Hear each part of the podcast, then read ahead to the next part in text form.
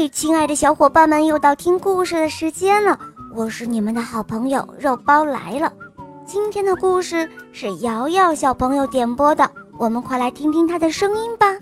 我叫瑶瑶，我四岁半了，我喜欢小肉包童话故事。我是湖南的，我有没有湖南的小朋友啊？肉包姐姐，有啊，小宝贝。湖南的小朋友会有很多啊，告诉我今天你想点播什么故事呢？我今天想点播三个幸运儿的故事。好的，你点播的故事马上就要开始喽。下面请收听《格林童话》三个幸运儿，演播肉包来了。从前有一个父亲。把他的三个儿子叫到一起，给了大儿子一只公鸡，给了二儿子一把长柄的镰刀，给了三儿子一只猫，然后对他们说：“我已经老了，快不行了，在我死之前，还得为你们预备一些东西。钱我是没有的，现在我给你们的这些东西。”也不值钱，如何妥善的利用我的这些礼物来发迹，就取决于你们自己了。只要找到这样一个地方，那儿没有你们拥有的东西，你们的运气就来了。父亲死了以后，大儿子带着公鸡出发了，但是他无论走到哪儿，哪儿都有公鸡。在每个城镇，很远，他就能够听到教堂的尖塔上都站着一只公鸡，随风转动。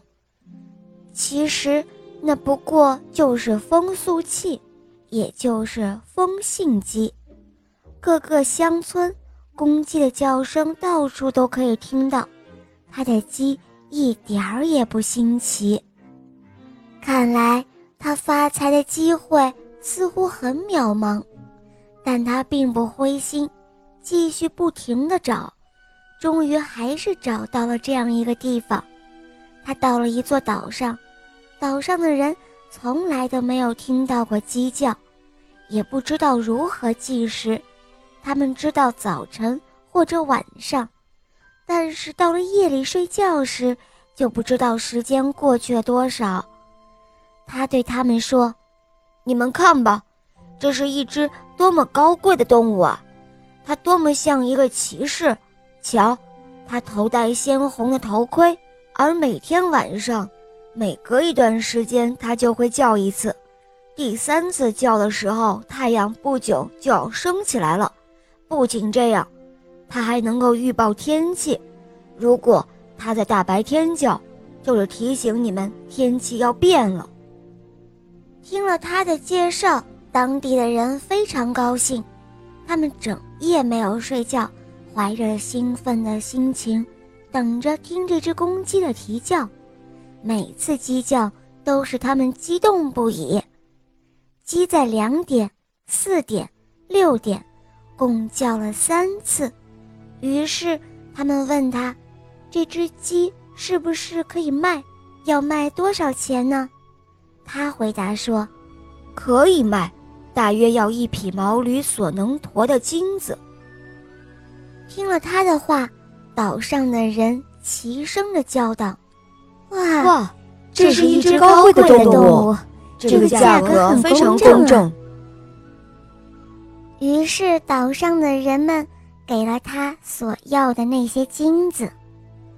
当他带着所有的财富回到家里时，两个弟弟非常的惊讶，老二说：“我现在也要出去，看是否能够用这把长柄的镰刀换来好的财运。”可是当他出去一试，就觉得希望太小了，因为不管他走到哪里，他都能够遇到农夫肩上扛着和他一样的长柄镰刀的情形。他并不气馁。跑了一个又一个的地方，真是功夫不负有心人。他最终还是交上了好运。他也来到了一个岛上，那儿的人们连长柄镰刀的名字都没有听说过呢。不久，麦子熟了，他们来到农田，将麦子拔了起来，但这样收获非常劳累，而且许多麦子都掉下来浪费了。这个时候，老二就用他的长柄镰刀来收割了，很快就割完了全部的庄稼。人们张大了嘴巴站在那儿看着，用惊奇的目光看到这一切。纷纷愿意出他所要的任何价钱来换取这把奇妙的工具。于是，老二向他们要了一匹驮满金子的马，回到了家。现在轮到老三了，他也想出去看看，能用他的猫换取到什么东西。于是，他出发了。开始，他的命运。也和前两个哥哥一样，跑了不少地方都没有成功。陆地上到处都有猫，实在是太多了，以致许多刚出生的小猫都被扔到水里淹死了。最后，他在海上寻找到机会，终于在一个岛国如愿以偿。岛上的人从来都没有见过猫。那儿老鼠泛滥成灾，不管房屋的主人在家或不在家，这些讨厌的小家伙都在桌子上、椅子上窜来跳去，人们叫苦不迭。他们的国王在宫殿里也不知道该怎么办，每个角落里都有老鼠在吱吱吱叫个不停，凡是他们的牙齿能够咬的东西。都被他们咬坏了。这时候，老三为猫在这里找到了用武之地。猫一下就开始抓老鼠了，一转眼的功夫，就把两个房间里的老鼠都清理完毕。这时，人们恳求国王买下这只奇异的动物，用多少钱都可以。国王乐意地满足了老三的要求。给了他一匹驮满了金子和宝石的骡子，因此，老三带着比他两个哥哥更值钱的财宝回到了家里。就这样，猫留在了岛上，他在王宫里捕捉老鼠，快活极了，追来追去，忙个不停，咬死的老鼠数也数不清，终于。他累得精疲力竭，口也渴得冒烟，于是静静地站在那儿，伸着脖子，仰着头叫了起来。听到这奇怪的叫声，国王把所有的大臣都召集起来，看看采取什么措施最好。